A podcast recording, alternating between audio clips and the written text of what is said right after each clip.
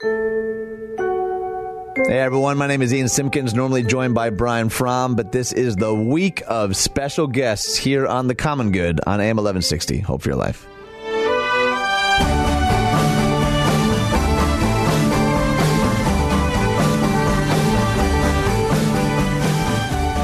Welcome to the Common Good. Brian Fromm is out of the country on his honeymoon. My name is Ian Simpkins. You can find us on Facebook, The Common Good Radio Show, 1160hope.com slash The Common Good, on Twitter at Common Good Talk, plus wherever it is you get your podcast. If you are a podcaster, first off, thank you so much for listening. Uh, if you have the time, a little like, subscribe, and review does somehow magically help us out. I have no idea how, but uh, if you wouldn't mind hitting that share button too, we're still a new show, and that stuff really does help us out. But as I've mentioned, since Brian Fromm is gone all week, I am absolutely thrilled to have in the studio all week some of my all time favorite people, people that I have looked up to for a while, that I admire and love deeply. And Pastor Darrel Malcom is no exception. Pastor Darrel, welcome to the show, sir.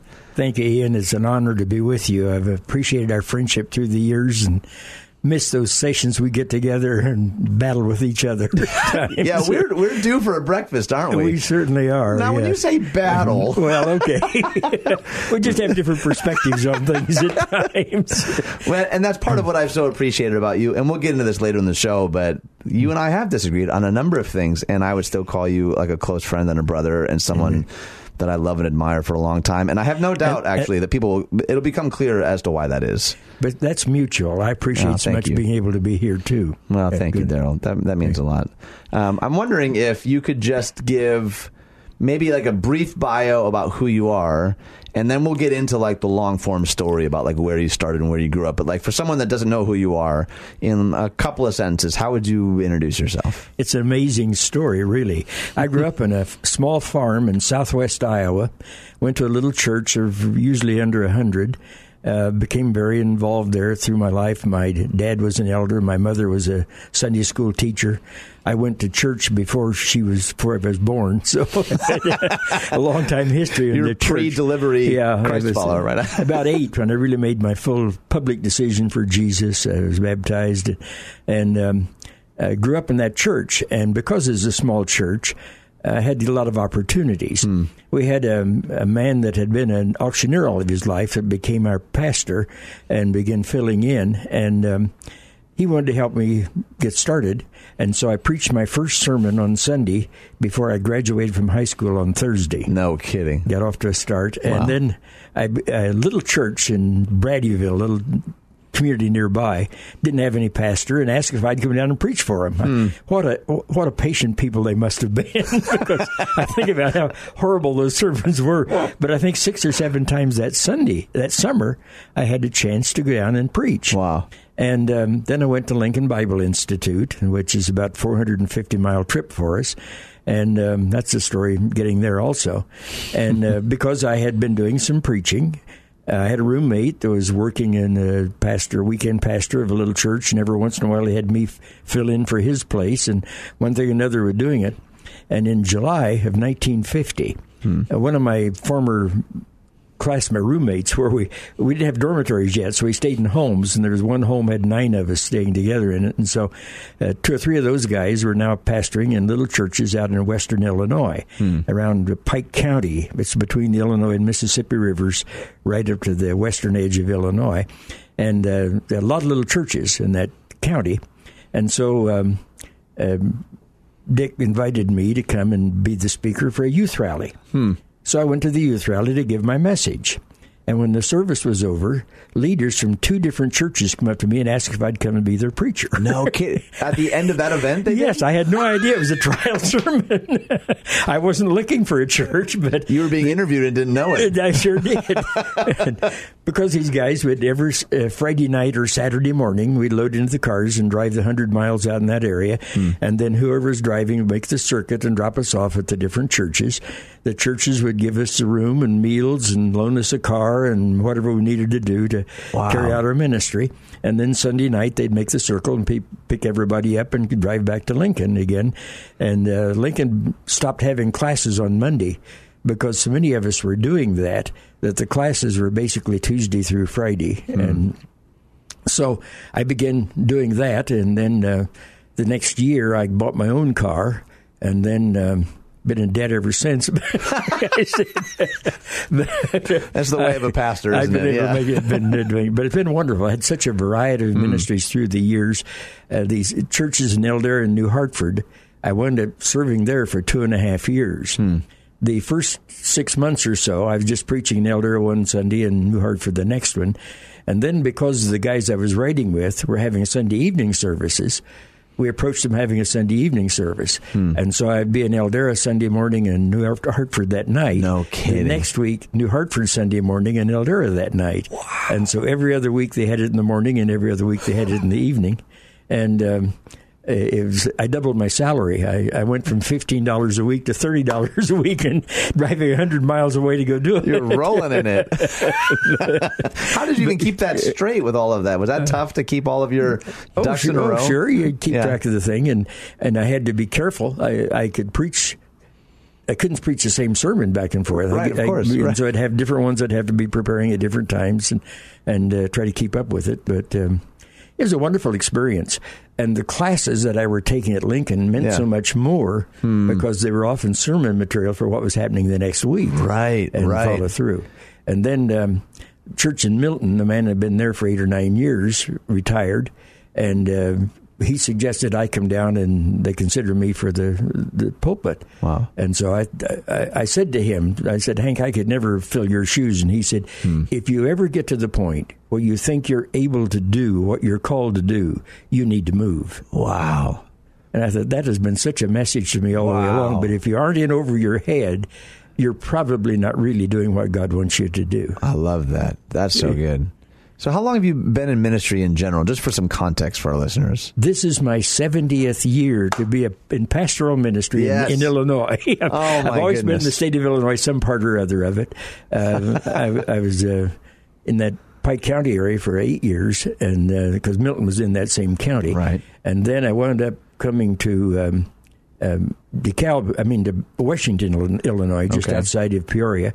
I was there 11 and a half years. Wow. And then I moved to DeKalb, and I was there for 13 years. And so, and then I was bound to Urbana. I was there for three years. And so I've been Wow. a lot of different places around. And then we've lived in Carol Stream now since 86. And so, And then you ended up at Poplar Creek Church, Right. Which I is have- where you and I met. yes, I was, I was at the church in, in um, Carol Stream at the time, and I helped them get started. I made phone calls to help Poplar Creek Church get going. Right. So right. then, when I retire, when I resigned from knowing the church was dying in Carroll Stream, and it, and uh, I was going to step out, uh, they came to me and asked me to come. Would I come and join their staff? Wow. And I said, well, I'd already agreed to begin working with some with the funeral homes, doing some pre-need funeral planning and so forth. I said. Um, let, let's see what happens with it. You have a style of worship that we may not be comfortable with, Right. And um, you've been meeting a while. It's unfair just to force me on the congregation, Right. So we began attending in February of '92, and in May of '92, the congregation elected me as a pastor and shepherd, and I've been in those roles ever since. Yeah, you most certainly have. And I've been the grateful recipient of a whole lot of your wisdom and leadership, to be honest, which is why I'm so excited that you're on the show. I'm excited that you're here for an entire hour because I have just a million other questions that I've wanted to ask you for a long time or that I've already asked that I want other people to hear the answers of. Well, thank and you. so I think it's going to be quite a journey this hour with Pastor Darrel Malcom here on The Common Good on AM 1160. Hope for your life.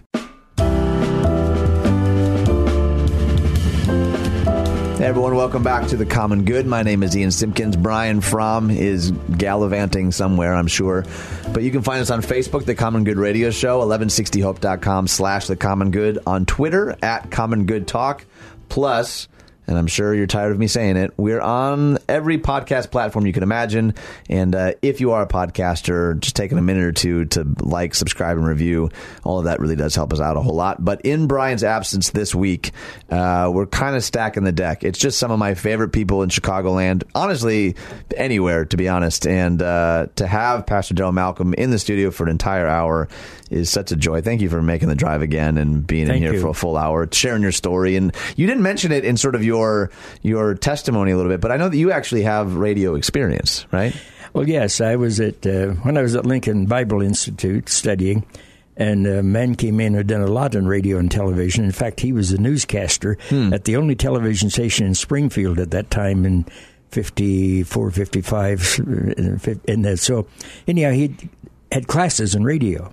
Hmm. And then after I graduated in 54, took off a year and then I came back in seminary. Oh, he asked me to come back, and I was actually the first graduate assistant, although they didn't call me that, but I was his graduate assistant. Okay. I helped him teach speech classes. He would give the basic concept, and then he'd evaluate half of the students, and I'd evaluate half of the students. Kidding. And then he'd give the next one, and then we'd switch the half that we dealt with. And so I did that for one semester. I also was doing in charge of the LBI time. They had a radio program Okay. and uh, we'd often have gobs of tape, you know, where when we had the machines and the dials and the, the tapes, you put it on it. And I would record some things on Tuesday and Wednesday for the next week, and sometimes I'd record the next week and come back in, and I'd have ready uh, tw- twelve minutes and I mean. 29 minutes and 30 seconds of tape ready to go for a noon show Oh, every man. Wednesday. Gosh, how times have changed, Oh, right? how they've changed. My yes, goodness. but- We're looking at but- laptops and yeah, screens. And, then I've had a couple of radio programs before that, and Yeah. I helped get a television station program going in Quincy that is called By the Way. It Mm-hmm. became the longest running locally produced religious program in America. wow. But for the first 17 months, I was executive director. And I would bring the people in and work out the format. And if somebody didn't show up, I'd be on air to Wow. fill in for them. And it was quite an experience. And this is this is black and white. Color was just coming in at the time. Wow. so Yeah, see, you've lived enough life for five lifetimes, man. I probably have. and And and got- God gives me good health, and I keep going now. Yeah, I remember the story you told me a couple years ago where you went in for a physical or something, and the doctor was like, "You're literally in perfect shape. Just keep doing whatever the heck you're doing." yeah, it's. That's what happens. I I tell people that I the only prescription I have to take is for dandruff. I've not heard that one. That's Well, good. but I'm very blessed that God has been good to me, and I'm yeah. I'm stiffer, and I don't have quite the balance and so forth. But Yeah, but you I'm do a amazing, remarkable amazingly amount. good health for 88. You- so you really are. and so. You also, I, if I recall correctly, there's like a prayer component to your workouts too, isn't there? Yes, um, long time ago, I began uh, working, uh, starting to do some exercises every morning. Yeah. And somebody gave me this idea that I do the I will love the Lord my God more today than ever before in my whole life. Now that's either eight or sixteen reps for each thing you're doing. And so the different things that I do in my exercise early in the morning, I do by that. I love and then that. now I listen to um, YouVersion, the Bible. Yeah. And so um, we've uh, I've gone through most of the book of Genesis in the last eight days or I ten days that. or something I like that. that. And so it's wonderful to to have your devotional element, and that helps me keep my exercise element also in balance. Gosh, that's remarkable. Okay, so, so somewhere in the midst of your whole story, you also got married, right? Like Yeah, that, oh, yeah. that's happening in the midst of us. Talk, talk to us a little bit about that story and that journey. Well, Karen came from northwest Missouri, and I grew in southwest Iowa. Mm-hmm. Uh, both were farmers, uh, although my dad did a lot of other things on it here. But we had a small farm I grew up on, and um, I had to come 450 miles to Lincoln to meet. But um, uh, mom told me she and her sister were going to coming out to the Lincoln Bible Institute and asked me to look after them. Well, I couldn't look after both of them, but I, I picked out Karen. And uh, at first, she didn't know whether she wanted me or not. She'd heard some bad things about me, and No, I didn't know this. well, it may have true, may have been true. Some, who knows? you're, You're a bit of a bad boy. There's enough bad boy maybe if you want to go that way. But anyhow, I didn't think so. But anyhow, um, we met and began dating, Hmm. and then um, uh, got engaged very quickly. Uh, we'd been dating about seven weeks, and we got I No proposed to her. kidding. And then it was another nine months before we got married. But Wow. um, Lincoln did not have any dormitories. They did a lot in the old Christian church downtown in Lincoln. Okay. And so they had classes there, they had chapel there, and the cafeteria was in the basement. Really? So we'd get up, we were staying, I was staying about a mile from there, and she was about a mile and three quarters from there. And I would pick her up, and we would go to breakfast. And then we'd drive another mile out to the campus on the edge of Lincoln and have classes in the morning.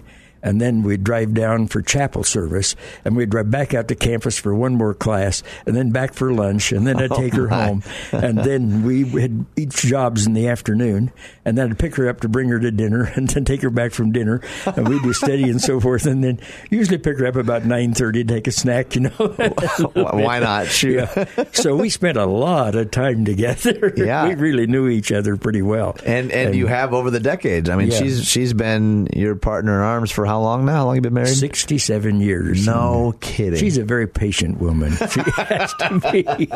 We've, we've had her ups and downs, and we've had so many blessings, and I, I love her so much. Well, and that's that that's always affected me deeply. How honest you both have been about some of the downs of the ups and downs. Yeah, I remember you yeah. saying, I think we were celebrating one of your anniversaries, and you said something like, "Yeah, the first four years were really hard." Oh, they're more than that. Was it? Maybe you said seven. I said, well, seven. up and down. You know, sometimes you turn out with the first 18. But I tell people you have to stick with it and it gets Yeah. better and gets better as time goes on. But that's rare though nowadays. Yeah, like that, that advice is so evergreen. I think. But I think it's true. You have to recognize too many want everything to happen at once. Right. Because I've never known a couple that didn't get married and wonder what on earth have I done after the first year or so. Yep. And, and uh, it's frightening. I've known had a couple of cases. I had a couple that had been living together for several years and got married and got a divorce after nine months. No kidding. Gosh. I, they were from a distance coming Yeah. in. So, but Yeah. anyhow, that was so disappointing to Right. me. But yeah, there's going to be ups and downs. We're not going to be perfect people. Right. But she is a wonderful partner, and she has been such a good influence on so many people. Yes. And um, so we feel very blessed in that way. Well, and I, I feel blessed to know you both because honestly, some of those conversations have really stood with me, and they were conversations that we were having before I was even engaged or married, and that I've Yeah. carried with me into my own marriage when we hit low seasons. And I remember hearing you talk from the perspective of you know sixty plus years. Yeah. there is there's always just been this resolve, this calm resolve. I think of Eugene Peterson's "The Long Obedience in the Same Direction." Yeah. like I think Yeah. of you and Karen when I when I hear that phrase. That yeah, we hit some bump, bumpy spots, but we stuck it out, and I think that's That's a true important. When we were doing our 50th wedding anniversary, uh, our daughter was making a cake and said, "Should I put on their 47 years of happy marriage?" And I said, "That's probably optimistic." See, and the fact that you can both laugh about that because Yeah, that's real. true. That's Yes, real life. And anyone really listening who's married is like, "Yep, yeah, yeah, it really is. That's is. about right. That- that's a blessing on it here. All right, well, coming up next, I want to talk a little bit more about some of your time at Poplar. That's where we kind of left off last segment, and that was in 92. And so some years have passed since then. Yes. And get into the weeds a little bit about what that's been like, what you've learned. You've also partnered with and helped start and run a whole bunch of other organizations in all the spare time that you have.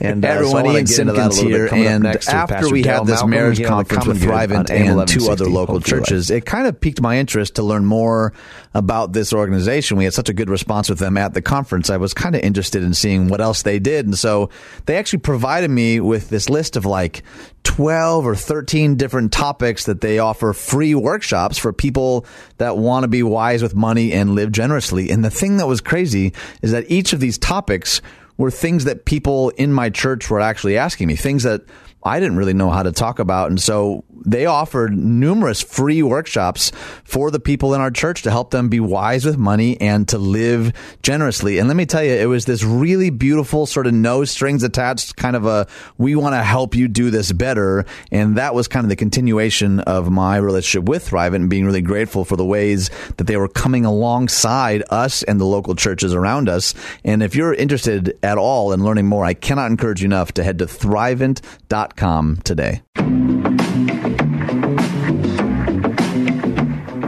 Hey everyone, welcome back to the Common Good. My name is Ian Simpkins, normally joined by Brian Fromm, but he is out of here. He's coming back though, don't worry. He'll be back next week. But you can find us on Facebook, the Common Good Radio Show. You can also go to 1160hope.com.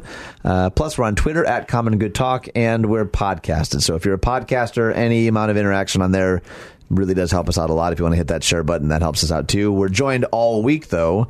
We're calling it, what should we call it? The week of Ian's friends. It's sort of these guest hosts are all just people that I, I know and care about a lot, and Pastor Darrel Malcom is high, high, high on that list.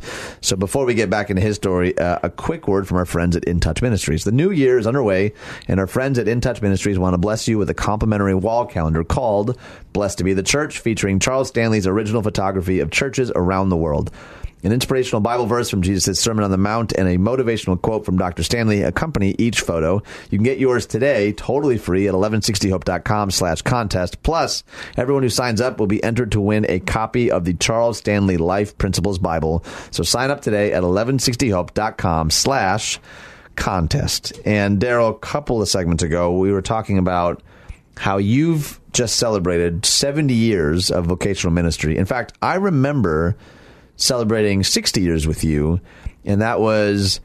I think two weeks after I started as lead pastor at Poplar Creek, and I remember about right. Yeah, that being so juxtaposed. Here I am, panicked about like my first lead pastor role, and then a couple weeks later, we're celebrating like 60 years of faithful ministry, and that being such an important perspective shift for me. And little did I know like what influence you would have in my life and navigating all of that. But I'm curious, one, what has it been like being a pastor for seven decades? And then I want to talk a little bit more about Poplar Creek, where we met specifically. Well, it's been ups and downs in a lot of things. It Yeah. was small churches going along. Um, I've tried to build leadership, trying to develop different areas and things. Uh, we had different varieties of experiences on it here. Right. Um, I went into the full time the church in Milton I mentioned, and uh, was there four years. But we had a number of changes that were happening, and basically the congregation was outgrowing the leadership. And I wound up being pressured out of leaving there. Um, then I went on to different areas. I went to to Washington, which is a, a church that had, had gone through some lot of real struggles. And um, in fact, every church I went to seemed to had had struggles Right. before I went into it here, and they helped them work through it. And then I stayed there 11 and a half years, built a big new building, and a lot of changes and so forth going through on it. And then uh, I went to DeKalb, and DeKalb had was a seven year old church, but the people that had started it had pretty well moved out of town. Okay. And I went because they had a campus ministry, and I was really interested in campus ministry. And so I had the church as a basis, and then developing the campus ministry within IU. And it turned out to be uh, up and down. For the first three or four years, we wondered if we'd still be meeting in three months, if there'd be enough money to Wow. keep surviving on it here. And um, often we did that because it was like a well, in 1980, we did a real survey of what was happening. Yeah. Discovered 80% of the church was moving out of town every year. No kidding. And then that's in addition to what we had as students' campus ministry. Wow. And um, so it, you, you run like mad just to stand still. Right. Right. And um, But it was exciting because we've had ministry all over the world. We got a couple that were from London that we Hmm. would stay with them whenever we were going in, in and out in European trips. And Yeah. we have um, a lady that uh, played the piano for us when, as a student, when we first got started in there. Went ahead to get an architectural degree.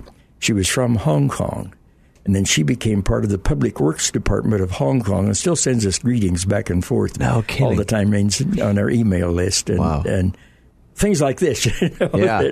people from a wide variety of areas that Right. have been uh, been blessed in working with.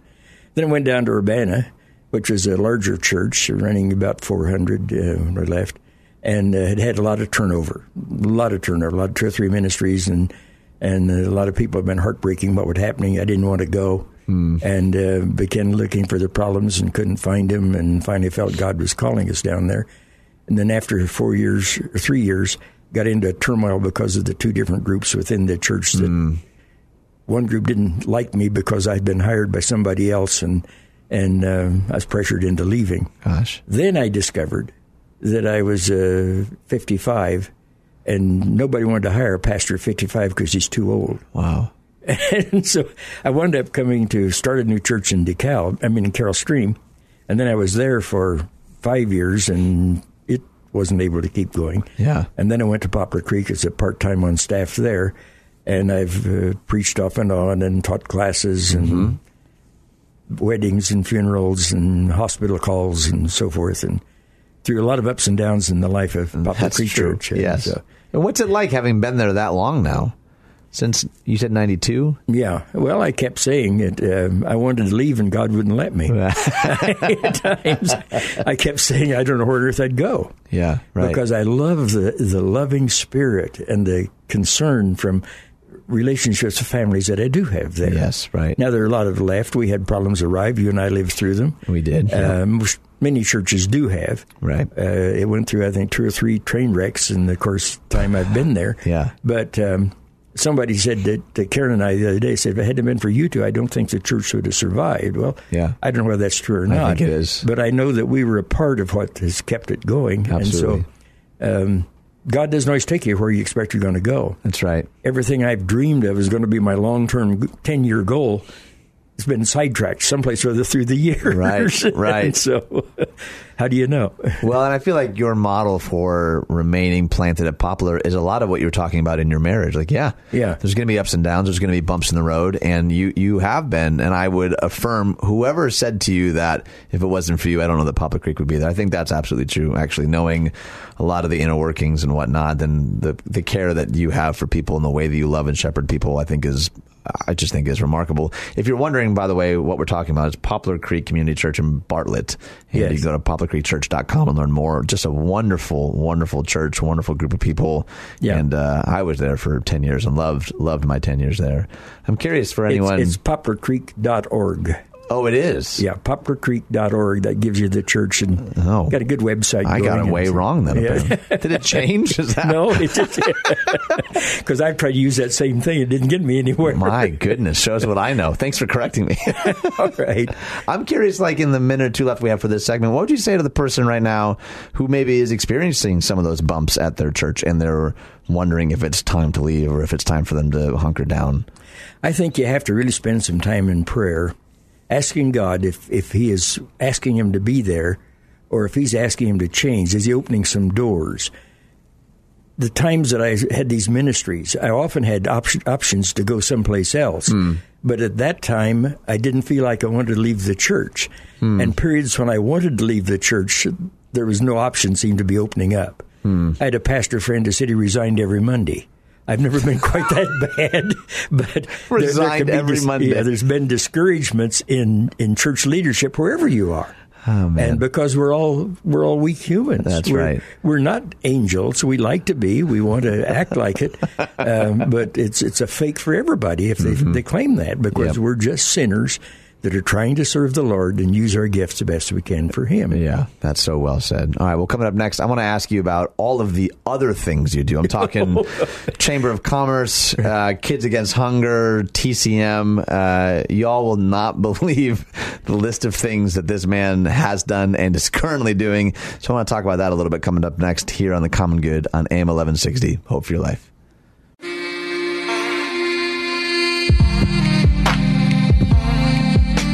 Hey, friends, welcome back to The Common Good. My name is Ian Simpkins. Brian Fromm is. He's never coming back, guys. I'm just kidding. I'm just kidding. He'll be back. He'll be back next week. I shouldn't say that. He's probably listening right now, yelling at his radio. But uh, you can find us on Facebook, The Common Good Radio Show, 1160hope.com slash The Common Good, plus wherever it is you get your podcast. And turns out, uh, Pastor Darrel and I both got the website wrong for Poplar Creek Church. It's just poplarcreek.com. Yes. Just the easiest, simplest version of the URL. We both got it wrong. but yeah, if you're around the Bartlett area, I can't encourage you enough. It's a really wonderful community with really wonderful people. And uh, some of the best years, I mean, I, lo- I had 10 years there as the youth pastor and then as the lead pastor. And I loved, I loved my time there. It was hard for sure, but Yeah. you, in a lot of ways, our consistent breakfasts. Yeah. I remember the first time I got like an anonymous threat and I brought it to you and I was like, can you, I was so rattled and you like read it and then you said, yeah, welcome to ministry. Yes.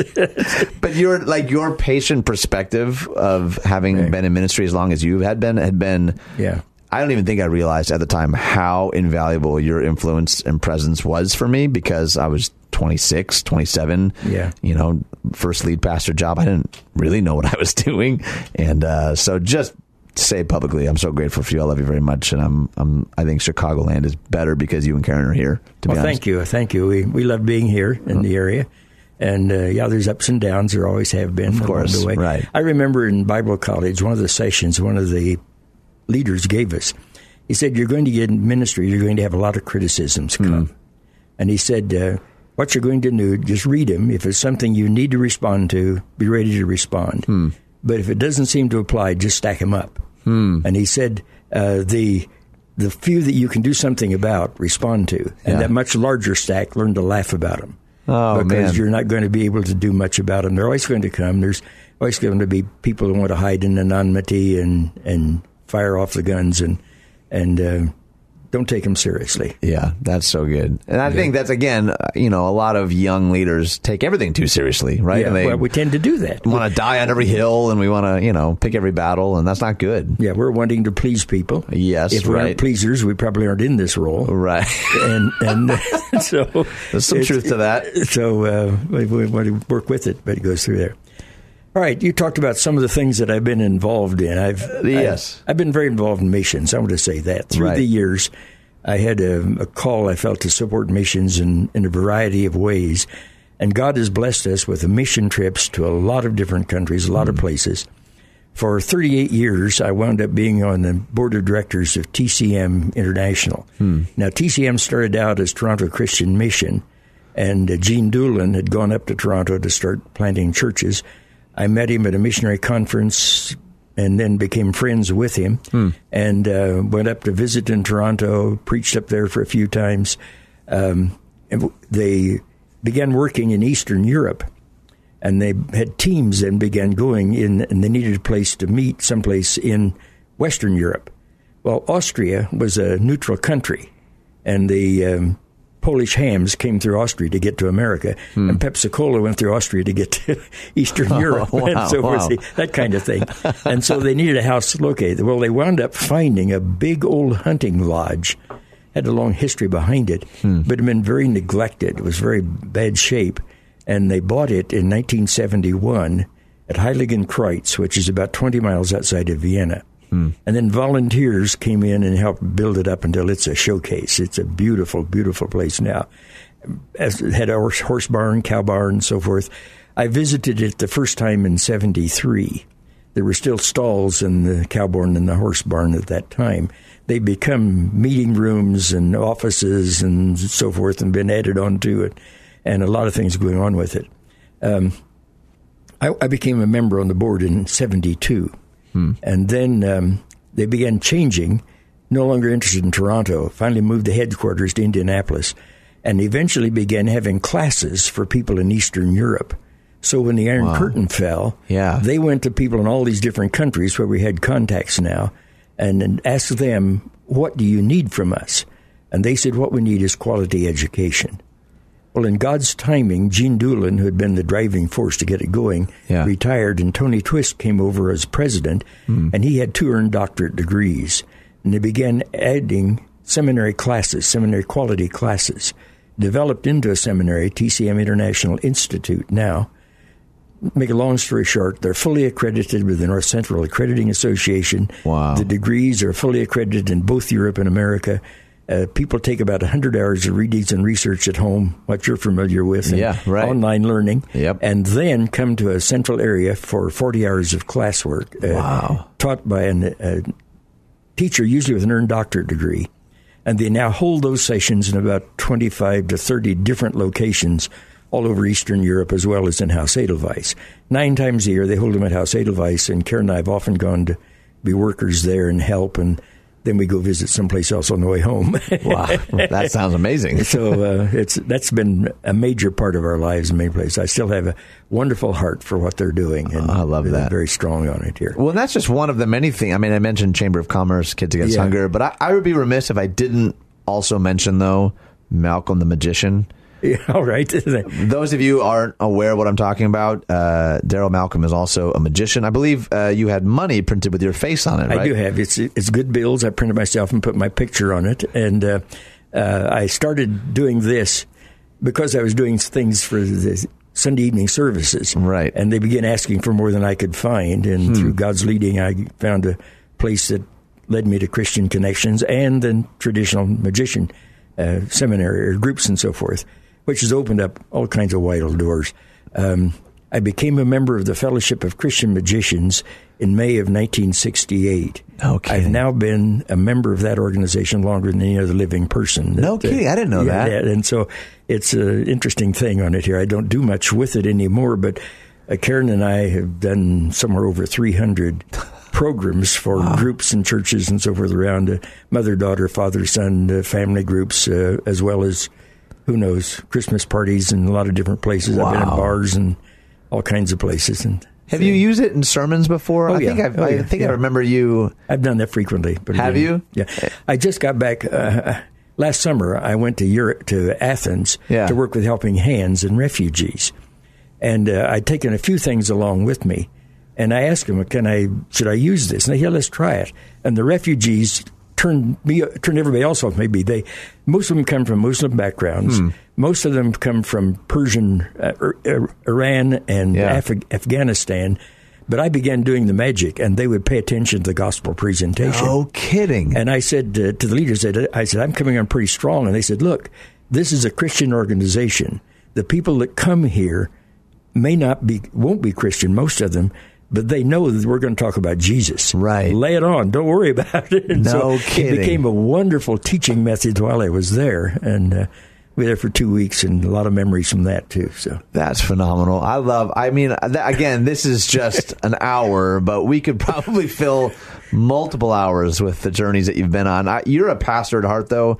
In just Yeah. the last thirty seconds we have left, would you just give just a word of hope or encouragement to anyone who's listening, wherever they might be today? Well, I want to say if you don't have your trust in Jesus Christ, it's not going to make sense otherwise. Mm-hmm. You need to trust in Him. There's things you won't understand. God doesn't expect you to understand it all. I'm not going to have a logical explanation. Right. But there's an emotional experience that I know that I believe Jesus died for me on that cross for my sins. He sets me free. He rose again with the promise that because he lives, I can live also.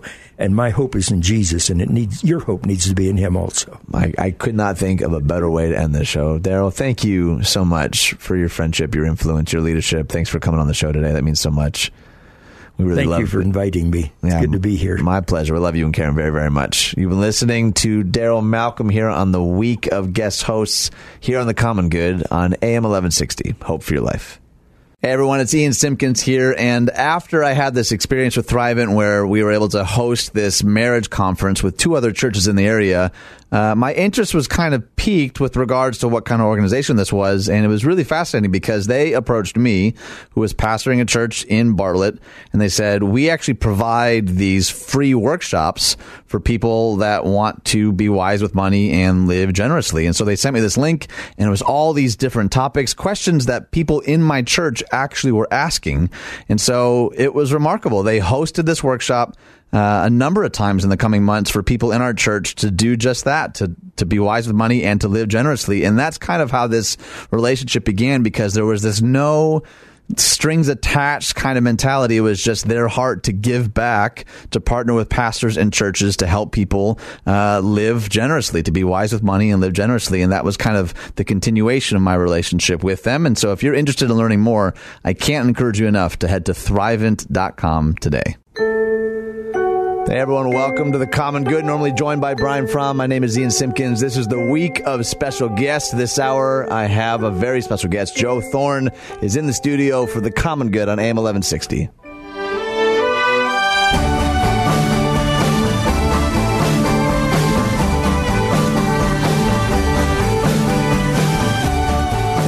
Welcome to the Common Good. My name is Ian Simpkins. Brian Fromm is in Mexico for his anniversary, but you can still find us all over the World Wide Web. Facebook, the Common Good Radio Show, 1160hope.com.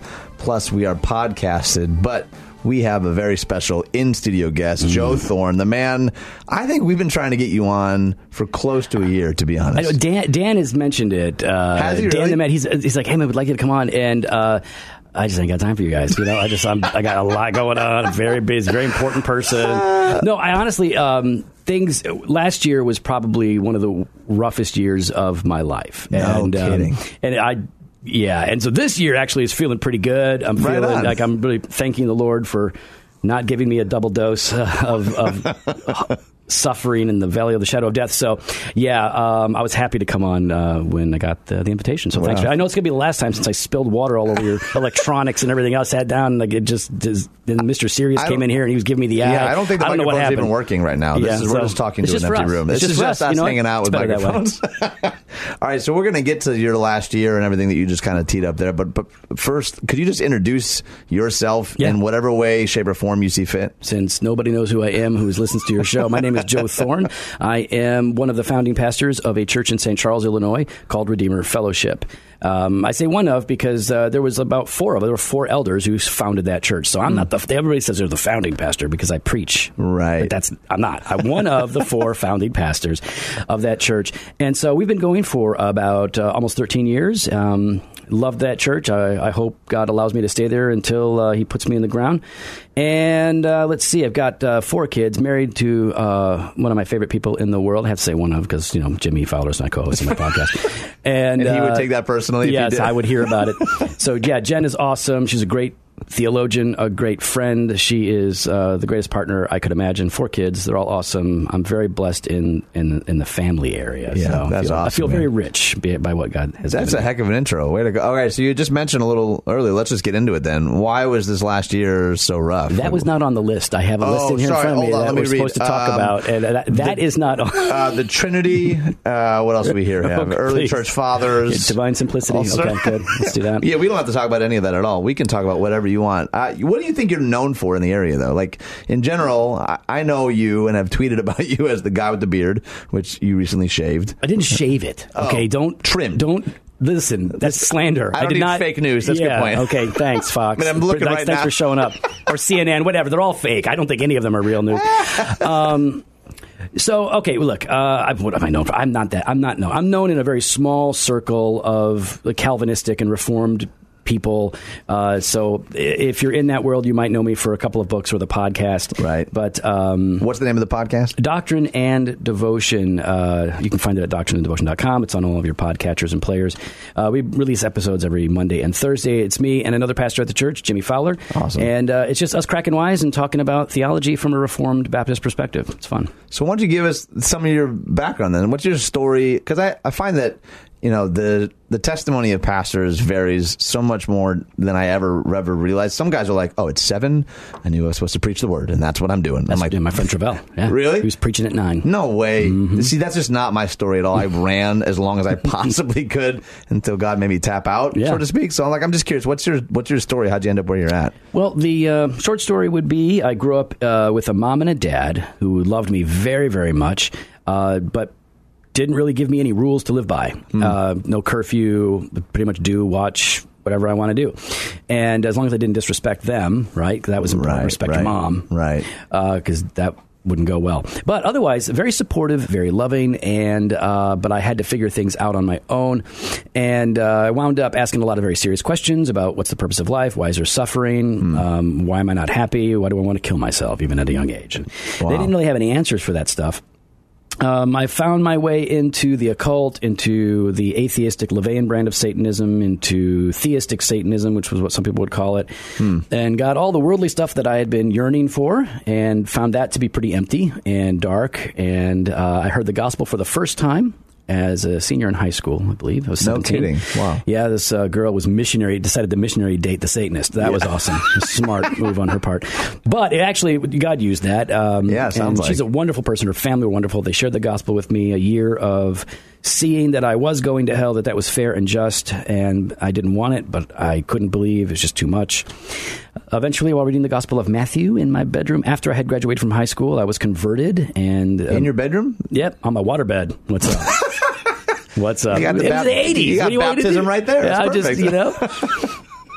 so, uh, yeah, no, I was just reading Matthew and went from not believing, from being confused about it. Not that God could forgive, but that He Hmm. would forgive somebody who hated Him and hated the church, even though I didn't know the church at all, of course. Right, right. And uh, and done some really things that things that really um, I found to be painfully um, convicting. I was Wow. guilty of a lot of things. I was I was an after school special about the, the bad. It was cheesy, cliche, bad kid stuff that I did in the eighties.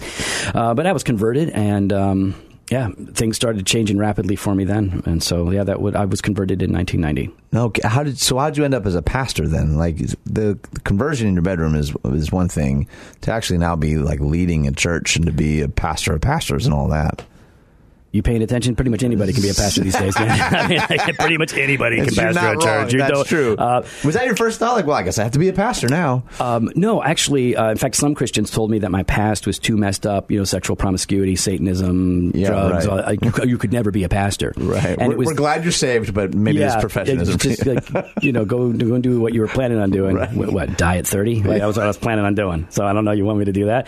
They um, no. I wanted to know. I didn't know the story of Cain and Abel. I didn't know the Bible at all. Right. So I got converted. I started reading the Bible over and over and over again, going to every Bible study I could, listening to Christian radio nonstop, and of course, whatever I heard on Christian radio had to be the truth because it's Christian radio. Right. and then eventually this girl candy she's a wonderful christian girl still lives in the area um, her family was constantly kind of encouraging me and coaching me and you know correcting some of the things i would hear on the radio that were wrong and then affirming many of the other things and when i told them that i wanted to be a pastor because i wanted to help people come to know the God that I was getting to know, then maybe I should look into that. Right. Uh, they encouraged it. Lo- local pastor of the church I started going to said you should you should actually look into this, pursue that. And so um, uh, after I got affirmation from the church and some Christians around me that were mature, I went to Moody Bible Institute. Right on. And uh, just to see what was what and figure things out. And that's where the calling got m- more and more narrowed to pastoral ministry in the North American context. Um, probably church planting. By '94, I was pretty convinced it would have to be a church plant No kidding. and that was uh, or church plants, and that was um, yeah, it just got more and more clear as the as the years ticked on. Um, especially after I met my wife and we got married and went to seminary and all of that. So yeah, that was the general direction. See, and I didn't know most of that. That's a remarkable story. I'm, I'm imagining it's clear to most of our listeners too why I'm excited to have you in the studio. That Satanist turned pastor and what you're doing in the world now, I think, is just remarkable. So coming up next, we're going to talk about the local church. We're going to talk about Cool. uh, why are some Calvinists so mean. Maybe we'll talk about whiskey and cigars. Are we allowed to talk about that? I am. I don't know if you are. it's eleven sixty, bro. Shoot, I just mentioned it already. It's know. already out in the ether, man. All it's right, there. all right. Let be what come. Is that the phrase? I don't think so. Let come what may. That Beware all right. ye who enter. Beware Is that what it? I think that's that's the one you're looking for. Looking okay. for. Beware. right. all you, mm, this too shall pass. We're done. It's not going to happen. Anyway, so coming up for the rest of the hour, Joe Thorn is going to tell us some more of his story and some of what he is uh, doing in the world. That's all coming up next here on The Common Good on AM 1160. Hope for your life.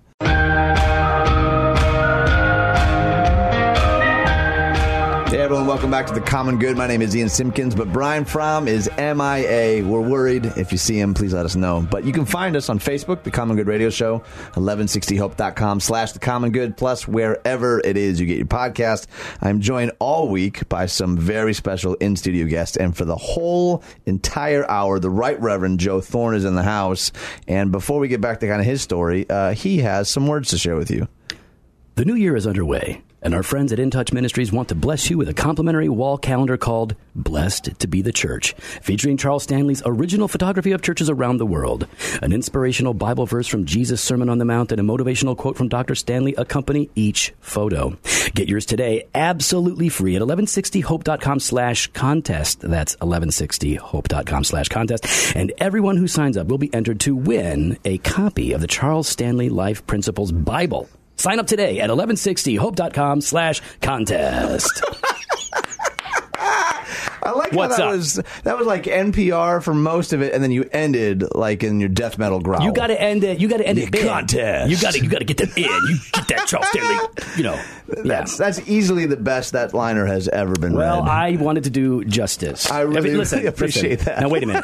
If they, I'll tell you right now, if it was Andy Stanley, I would have read it totally different. Uh, all right, so here's a couple of things if you're just joining us. So Joe's story is insane. If you're just tuning in, I encourage you to go back and listen to the podcast. But essentially, in a nutshell, Satanist turned pastor, right? well, no, no. It was, Satanist. Satanist turned Same day. Christian. I mean, did you, if you Satanist right. turned pastor, you'd be a Satanist pastor. Oh, I was touche, Satanist touche. converted. All right. Eventually became a pastor. It went. uh, the salvation piece yeah. is important, is what you're saying. It was, it was about an eight year journey before I was pastoring anything. Okay, so. that's an important distinction. Good call. All right, so you're pastoring a church. Where can people go to learn more about the church and the podcast again, all the way? Okay, well, the church is redeemerfellowship.org. Okay. And uh, so just go there. Uh, beautiful website designed by Pastor Brian Malcolm. Hey-o. And uh, yeah, you can find our sermons, our resources on there. Everything's up, and uh, it's, a, it's a church located in St. Charles, Illinois. Small church, not a big church, and uh, but it's the healthiest church I've ever been ever been a part of. Absolutely love the people there.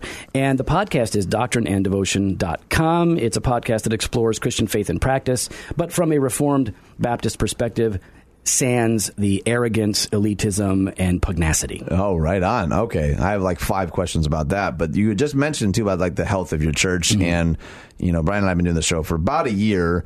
Uh, the church has been center stage for a number of unfortunate things, particularly in Chicagoland. The last there's been oh, a lot of division. Like we yeah. just seem to see it doesn't. And I know it's not a new thing, but you actually are really passionate about a theology of unity and what that looks like. I'm I'm curious if you could just expound on that a little bit on the theology of unity. Yeah. Well, Why do we see so much division in the first place? Well, some of the division that we see is necessary and good because some people are heretics and they're leading people astray. Right. Some division is important because some pastors, while they are not heretics, they are abusers and they need, they need to be called out and held accountable. Yeah. Um, but a lot of the division that's happening in the church today is unnecessary hmm. Be- because, on the one hand, as a confessional Christian, which means I, am a, I'm a believer that holds to a historic confession of faith called the Second London Confession or the 1689 Baptist Baptist confession. So I hold to that. That is a summation of what I hold to be true theologically. Now, what that does is it provides me a, a way in which there are distinctions. I'm not going to say division, but distinctions between mm. me and my Presbyterian and Congregational and Lutheran brothers. But it also provides the basis upon which we have a lot of unity mm. because you can see, like, wow, uh, a Reformed Baptist historically is also little c Catholic, meaning, oh, he's Trinitarian. He embraces those old creeds, right? Uh, the Apostles' Creed, Nicaea, and all of that.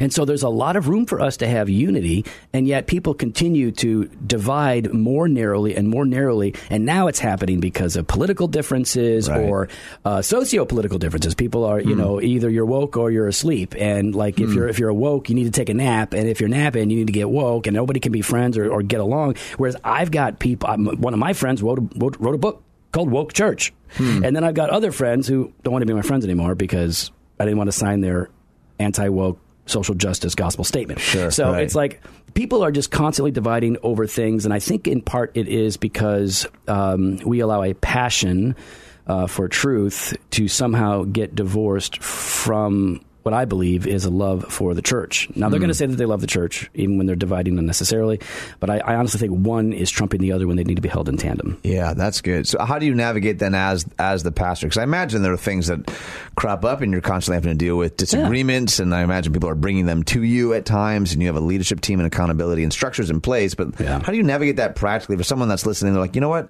I attend a local church, and I, like I hear the whispers of division. I don't know what to do about it. Well our situation is a little unique in that um, we planted this church ourselves. So we were able right. to construct the culture and really build the DNA blocks for what the church is going to be from the very beginning.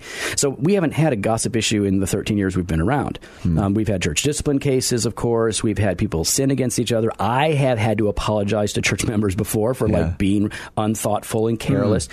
Hmm. Um, but because we've built a culture that is truly transparent and accountable, where we confess our sins to each other and forgive each other, yeah. we've avoided a lot of the pitfalls that are more common in some other churches. But I think the big, big, big thing for us is um, we have people who voted for Hillary Clinton at our church. We have people that voted for Donald Trump in our church, and we mm-hmm. have people that voted third party in our church. Right. And nobody's mad right at each other. Now, listen, you can think any one of those candidates. I'm going to say all three were a pretty much a waste uh, politically, but I understand why we we have to make the best decisions we can based on the Scripture as we're going forward, following Jesus. We should be politically involved and we should love our neighbors, and so they they did their best, and uh, hmm. most people, uh, you know, probably made the wrong decision in, in general, right? We hmm. all like you know because like, is there is there one right decision?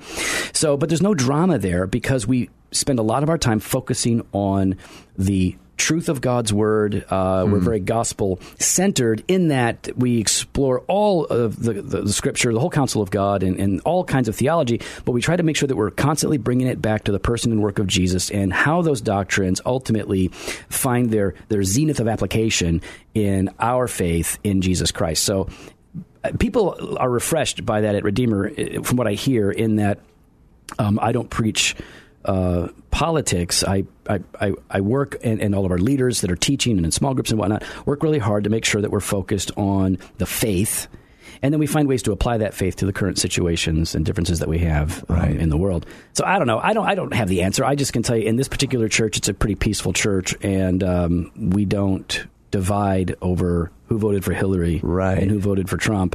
And who you know who's going to vote for Trump? I'll tell you what. A lot more people are going to probably wind up voting for Trump this this season Hmm. uh, because the other options have gone crazier.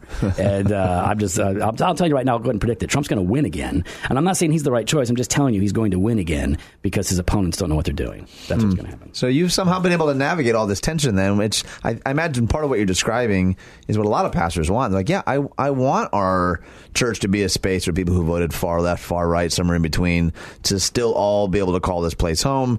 And I think a lot of leaders end up finding that a lot harder to pull off than they realize. It's harder when you're dealing with an established church that has established cultures and presuppositions and ideologies that are dominant, and therefore, uh, when people begin to push against that stuff, there is a reaction. Whereas for us, the, we we sought to develop a culture that was deeply theological, um, but very uh, forgiving. Right? That's like uh, I couldn't be a pastor in most churches because I would say the wrong thing and get fired. But at Redeemer, like they know, I don't have to pretend at all. They know exactly who I am, what I believe. They hold That's me right. accountable. So if I'm sinning, they will say, "Hey, you got to knock Right, it off." right. But yeah, we we don't we don't have these hard. Like I'll give you an example. Uh, our church is very much pro-life, um, anti-abortion. We uh, we think abortion is is, is a horrible uh, Holocaust that needs to become that needs to come to an end. So there is something, and we don't consider that to be a political issue, um, but a moral issue and a spiritual issue. So that that's where we land uh, among the leadership at our church. But I would imagine that as we're reaching new people and new people are coming into our church, in fact, I've seen that where like they have a completely different ideology, and we don't blow them out of the water with. With some, you know, sort of like dismissive, like, how could you possibly think that? We try to understand where they're coming from and help them move along. But when it comes to the the things that are for us more open handed, uh, we treat them that way. Yeah. You know, so you gotta you want to you want to go that way, then fine. The whole marijuana thing, everybody's freaking out about Right, marijuana. right. Um, and we, our approach is is to let the scripture speak as much as possible. Let our historic theology address the issue as much as possible, Hmm. and then um, give people some room to figure it out. That's really good, man. All right, coming up next, I want to ask you about Calvinism. You literally wrote this, if I could just quote you happy Calvinist versus self righteous, contentious Calvinist. This is a question that Brian and I have danced around a couple of times. I'm really curious to kind of get your insight. That's coming up next with Joe Thorn on the week of special in studio guests here on The Common Good, AM 1160. Hope for your life.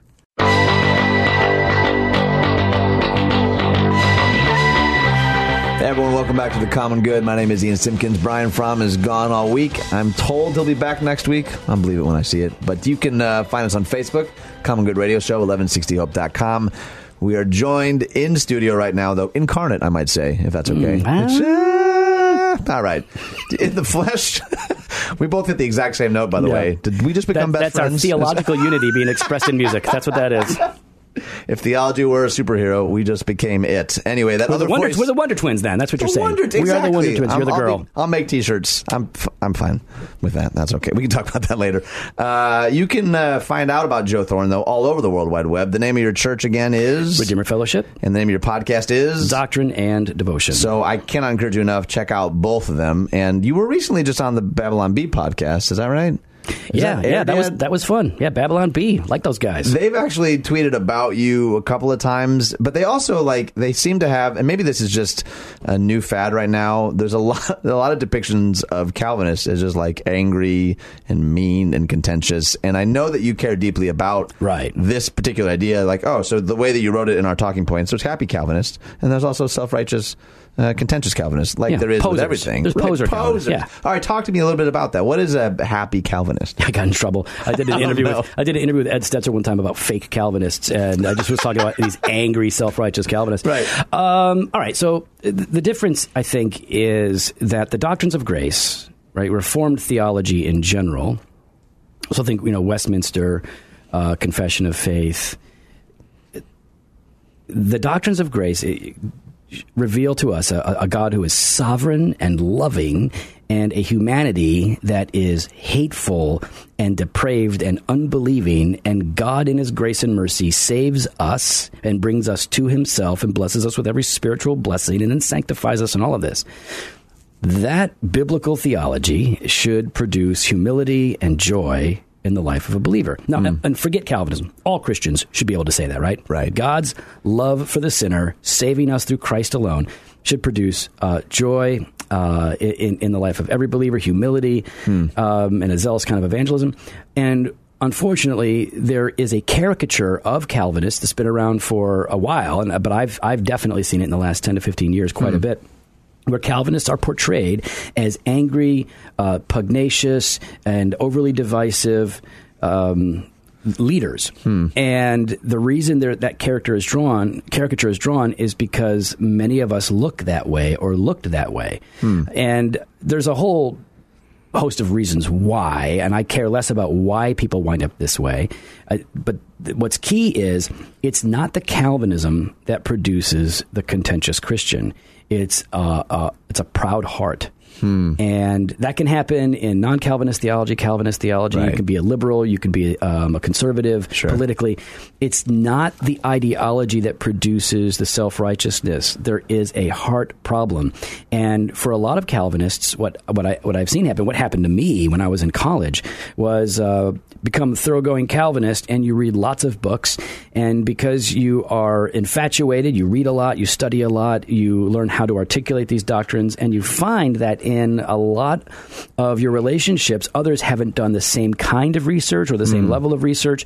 So it's easy to feel as if you are smarter or more well read, and maybe you even are more well read on particular doctrines. But instead of having the meek spirit that Jesus does, who mm. knew infinitely more than the dumb sinners he was talking to all the time, uh, we adopt this condescending tone and approach that uh, that makes us look really bad, and we're so like we're so incensed about bad theology and the damage or potential damage that it's causing that we, we lose the ability to build bridges with people that can help them to see the truth of what we espouse. And so here's the mm. bottom line for me.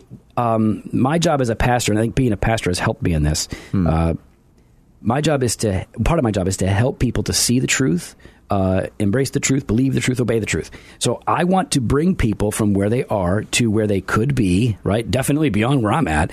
And I can't help people transition, move. I can't help people to see the error in their thinking and to embrace the truth if I'm yelling at them. Right. I've got to I've got to win them with mm. the truth. And so, yeah, there are some Calvinists out there that are wonderful people that are thoroughgoing um, Calvinists. Like I love, I'll just, I'll, I'll, the guys at Ligonier I yeah. know those guys. I yeah. love those guys. They are they are super smart. Hmm. They're humble and godly. Um, the Scottish Presbyterian guys that uh, at the Alliance of Confessing Evangelicals, I was just at a conference with them. It was me and a bunch of Scottish Presbyterian guys preaching, and uh, it's all suited up with their accents and their brains and their hearts. They were godly, like sensitive, awesome men. That's awesome. then there are other other Calvinists that are well known that um, that really need to be put in time out. Right. put in time. Any come to mind? I, wanna, yes. I don't want to. Yes. Should I bait you like mm-hmm. that? Is mm-hmm. that there are lots of them? Like I wonder if, and you said that this is maybe not the thing you're interested in, in understanding or going after. But I think you're right that anyone can end up in a contentious, self righteous place. And it doesn't necessarily even mean that their theology led them there. You know, like right. I grew up in a big, aggressive family and we just speak our mind. Yeah. And then when I, you know, became a Christian and was hanging out with Christian, people like, well, that was mean. Yeah, like, well, I was like, oh, I was just communicating yeah, efficiently. Totally. I was just telling you quickly what I think. And I didn't realize that was me. By like, the way, that is the right way to live, for the record. the way I'm living? Yes. I'm so glad you're on the Say show. Say what you mean and give everybody the benefit of the doubt. Stop being dramatic. Everybody. See, I didn't know that that was. I didn't know there were other options. I know. When I like went to way. college, I was like, oh, I thought everyone talked like this and spoke their mind. And how many times in college did you have like a woman, a young woman, walk away from the lunch table crying, and you're like, why is she crying? Men, Bro, why is she crying? We're just men, talking. Men and women. I've had yeah, people, yeah. and I'm not even proud of this, but I've certainly had people years after the fact, like, hey, man, one time over by the student mailboxes, you said this, and that really hurt me. And I'm like, why are we talking about this now? Yeah. Like, tell me then. I'm sorry. Like, I didn't, you know. And again, I think I'm with you. Being a pastor has actually, I think, helped grow yeah, me totally. and matured me in that regard. What advice would you give to someone listening right now that's thinking, as you're describing this, they're like, wait a minute, I think I might be an angry Christian, or I might be a self righteous Christian. I was for a long time. What would you um, say to them? What what hope or encouragement or challenge would you give to them? I don't know, man. I, I, I, can I can tell you. I'll tell you this. Um, you're a dummy. check yourself. You don't know anything. You don't. You don't know. I don't know anything. None of us do. I, I've read a lot of books. I've written five very small books. Hey-o. Uh, I don't know anything. There are guys that I think are brilliant, that are genuinely like theological giants who are alive today, Right. and they are not arrogant. Right. So where do we get off thinking that we are arrogant? All I can tell you is what happened to me. I read a book called Vital Godliness, a treatise on experimental and practical piety. Wow. And that book, uh, I was reading it out loud to Jen, senior year in college, because that's how we dated. We read Puritans and Reformed literature to each other. So steamy. Um, wow. So, and he, I read him on spiritual darkness, and it described me. I read him on spiritual backsliding, and it described me. and I wasn't living an ungodly life that was openly, obviously ungodly, but pride, arrogance, all this stuff. And then I heard, believe it or not, I heard a John MacArthur sermon. Which convicted me of my pride and arrogance. And uh, God began to bring in Puritan literature in particular that exposed the darkness in my own heart that began to slowly move me towards a position where I could see the problems that I needed to address. So I, I just had the right influences coming in. Read people that address the heart. You need to be reading people that address the heart because uh, you, you might not have people speaking to your heart enough. Right, man, that is a good challenge. Uh, I mean, we got like thirty seconds. Any other books that come to mind? Books that spoke to the heart, or preachers that you would consider people like track down and listen to? Purpose Driven Life by Yeah. uh, no, um, no. I, I honestly. Uh, Puritan lit sermons. You just go online, but um, I would say uh, an uplifting for the downcast was helpful for, for me. Um, the bruised reed was helpful for me. Uh, it, it sort of depends on where you are. If, you, if Yeah, you're proud and you need to be taken down a couple of notches, there are certain books. If you're broken and weary, there are other books that you need Yeah, right, man. That's good. All right, Joe Thorn. I'm so glad you're here. In the, for the, I mean, for an entire hour, by the way. So Well, for four nine minutes. That's true. Yeah, including the commercials. Yeah. Not including the ones that you read for us, which I really appreciate. Well done. That's right, yes. All right, let's see if we can't talk a little whiskey and cigars Ooh. along with theology my. in the local church. How about that? Coming up next here on The Common Good, AM 1160. Hope for your life.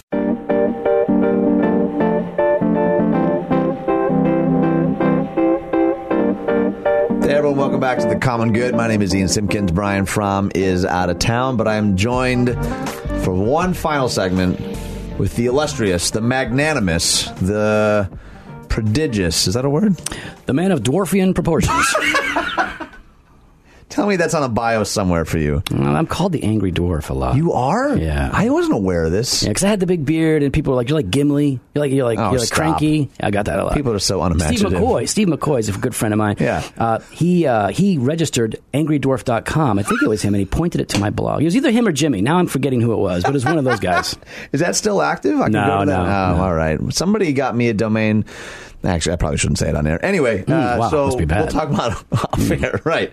So you're a pastor, you're an author, you are a podcaster. Why don't you give us some of the specifics on that one more time, just in case people are joining us? I pastor Redeemer Fellowship in St. Charles, Illinois. You can Google it. I'm uh, a co-host of the best podcast you can listen to if you like to hear two guys bust chops and uh, banter too much. Then finally get to robust Reformed theology. DoctrineandDevotion.com. You can find that there. So I know that uh, when you're recording this podcast, there are often cigars and or whiskey involved. Is that true, or is that not in the recording process? That is a Yeah, no, it's uh, that. That's oftentimes true, but it's not like, hey, we're going to record a podcast, so let's smoke. It is, I'm always smoking cigars all day, every day. So of course I am smoking when we. if you're conscious, whatever that activity Um, and yeah, is. no, we have listeners. They listeners send us cigars. They send us whiskey. They, No oh yeah, we, yeah. Our, our listeners are awesome. They're very generous, very kind. They just sent us these like Norlan whiskey glasses that are matte black and glass, all kidding. crazy. Yeah, people people take really good care of us. So yeah, it's not uncommon for us to have a smoke or a uh, a pour of whiskey when So recording. yeah, talk to me more about that because I know that the cigar smoking in particular is not just anecdotal. It wasn't like an accidental. Like you, it is a very specific thing that you. I, you- I feel like you're almost known for it, for better or for worse. I've been smoking cigars literally. The real definition of the word literally. Since not that new Merriam Webster definition. I'm not going to go off again on it. Um, since third grade. No I used kidding. to I used to steal cigars from the local grocery store and then go behind my grandma's PCUSA church because I knew they wouldn't care, and I would smoke my cigars behind her church. Wow. And uh, so I've I've all my, both my parents smoked a lot. I didn't smoke cigarettes, but did, I like okay. cigars. And um, yeah, so I've been smoking cigars for a long time. I didn't when I was at Moody because I wasn't allowed to. I actually did listen to the rules. You did? Yeah, didn't smoke cigars. Is, that because you were a rule follower in general? No, you no. weren't. Well, I mean, I don't know. I'm not a rule. no, all my friends would say I'm not a rule follower, Right. but I know I told them I wouldn't. I mean, you signed it. So You signed thing. integrity yeah, and I'm, honor. Like, I, "Oh, I'm going to keep my word. I'm not going to smoke. So when I graduated, and I walked across the aisle. I had cigars in my pocket and I lit up when I got out. Yeah, yeah. Yeah, I like I like cigars. And cigars are just a very relaxing. My wife hates cigars. She hates the smell of cigars. Oh, she does? Okay, she does not ask. approve. But uh, but she knows like wow, it, it, it gives Joe a little bit of calmness, and, and not because it's a blunt. I, I, I smoke a cigar because I like tobacco and I like the flavor. But it, it calms me down, and I can do it while I read. And Right. Um, so yeah, it's a great shared experience with friends. Yeah.